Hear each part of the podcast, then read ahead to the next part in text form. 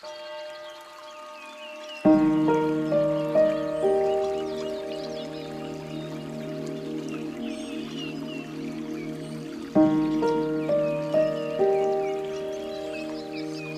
is Sound Mindset.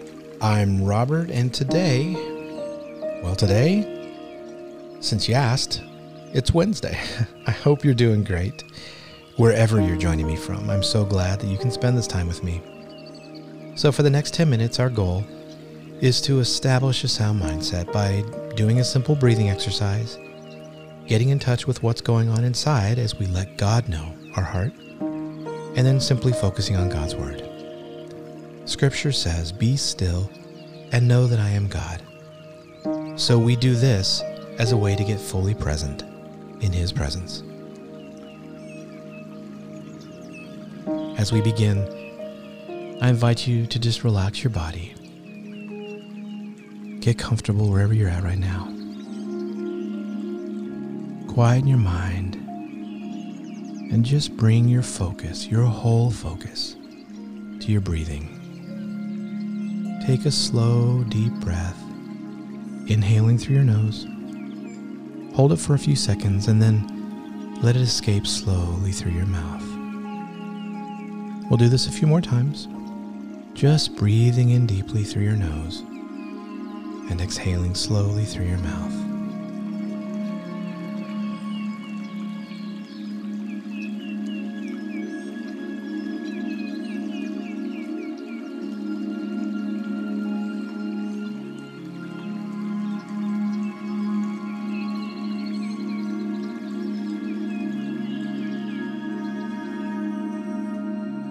Relax your muscles. And as you exhale, let go of any tension that you might be carrying. If you get distracted by a thought, that's normal. Just make a decision. For the next few minutes, you're going to spend all of your focus on the rising and the falling of your chest as you breathe. Just be fully present in this moment as you breathe in and out.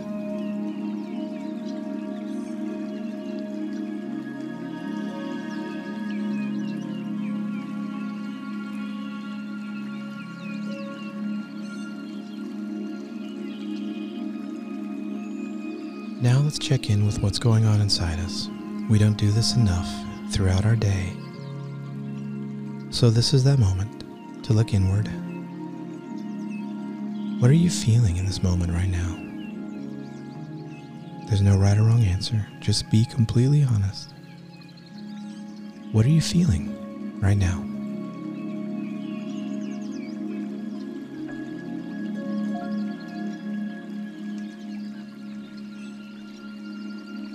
Now let's move our focus and our attention to our Father, who promises to meet us in stillness. So I want you to picture him with you right now. As real as anything around you, he is with you.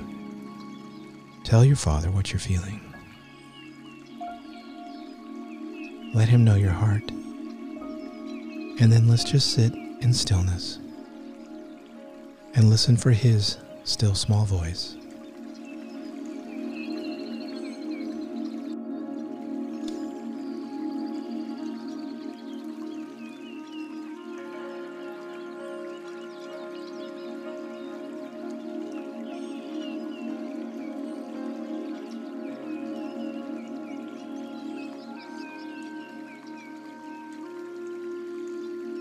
Today we'll jump into Ruth's story when she and Boaz first met.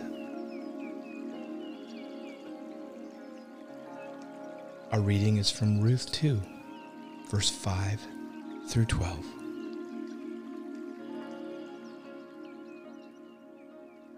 Then Boaz asked his foreman, Who is that young woman over there? The foreman replied, She is the young woman from Moab who came back with Naomi.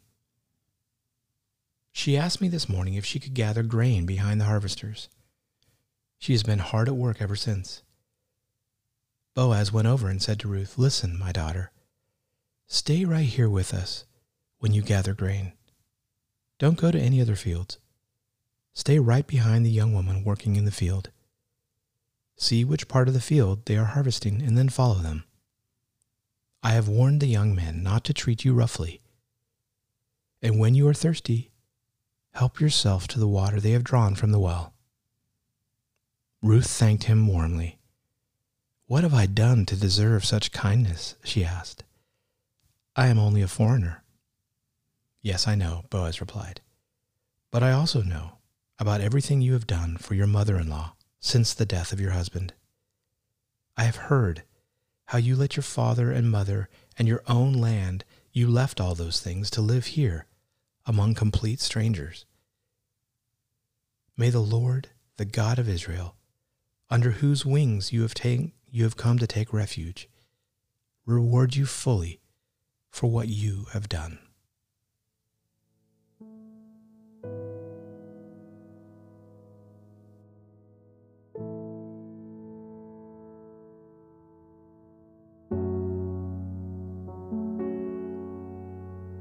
You must remember that quite often you are being courageous, but you can't see it. But others do. In fact, most often courage is something we experience but may not even recognize it until later, once we are past the circumstance. God has a unique way of providing confidence when we don't know we have it. Just like Ruth, there is a humility that coincides with that kind of courage. Think for a moment about the last time you knew you exhibited strong confidence and courage. Did you know it at the time? Did you feel it? Likely not. You may not have had seen it in the front windshield, but you clear, clearly see it now in the rearview mirror. It's what most of, most of us experience. But like Boaz with Ruth, others were encouraged by watching you have courage in a tough situation. Listen again to Boaz's words. But I also know about everything you have done. I have heard.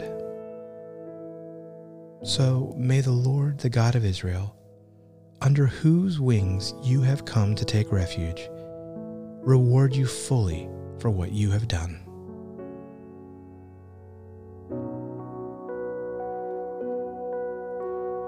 Whatever you're walking through today, remember that God is giving you confidence not in yourself, but in Him.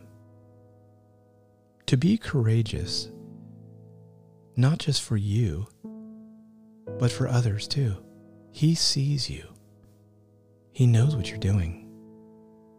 Our God hears you, and so do others.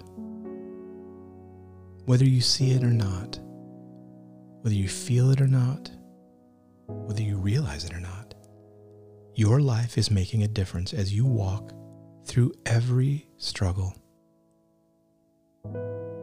As you think about that, and ruminate on that. On the courage that you have that you don't even see right now. Let's again take some slow, deep breaths. Inhale deep, and then slowly exhale. Let's move into the balance that God offers today as He promises that He is with us, not just to give us courage and confidence, but also to encourage others that watch you, like your kids. Let's pray. Father, thank you for your confidence and your courage. Help me to encourage others as you give me the confidence to press on. As above, so below. Amen.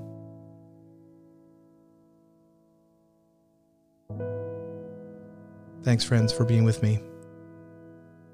I look forward to being back with you tomorrow. I hope you have a great day. God bless.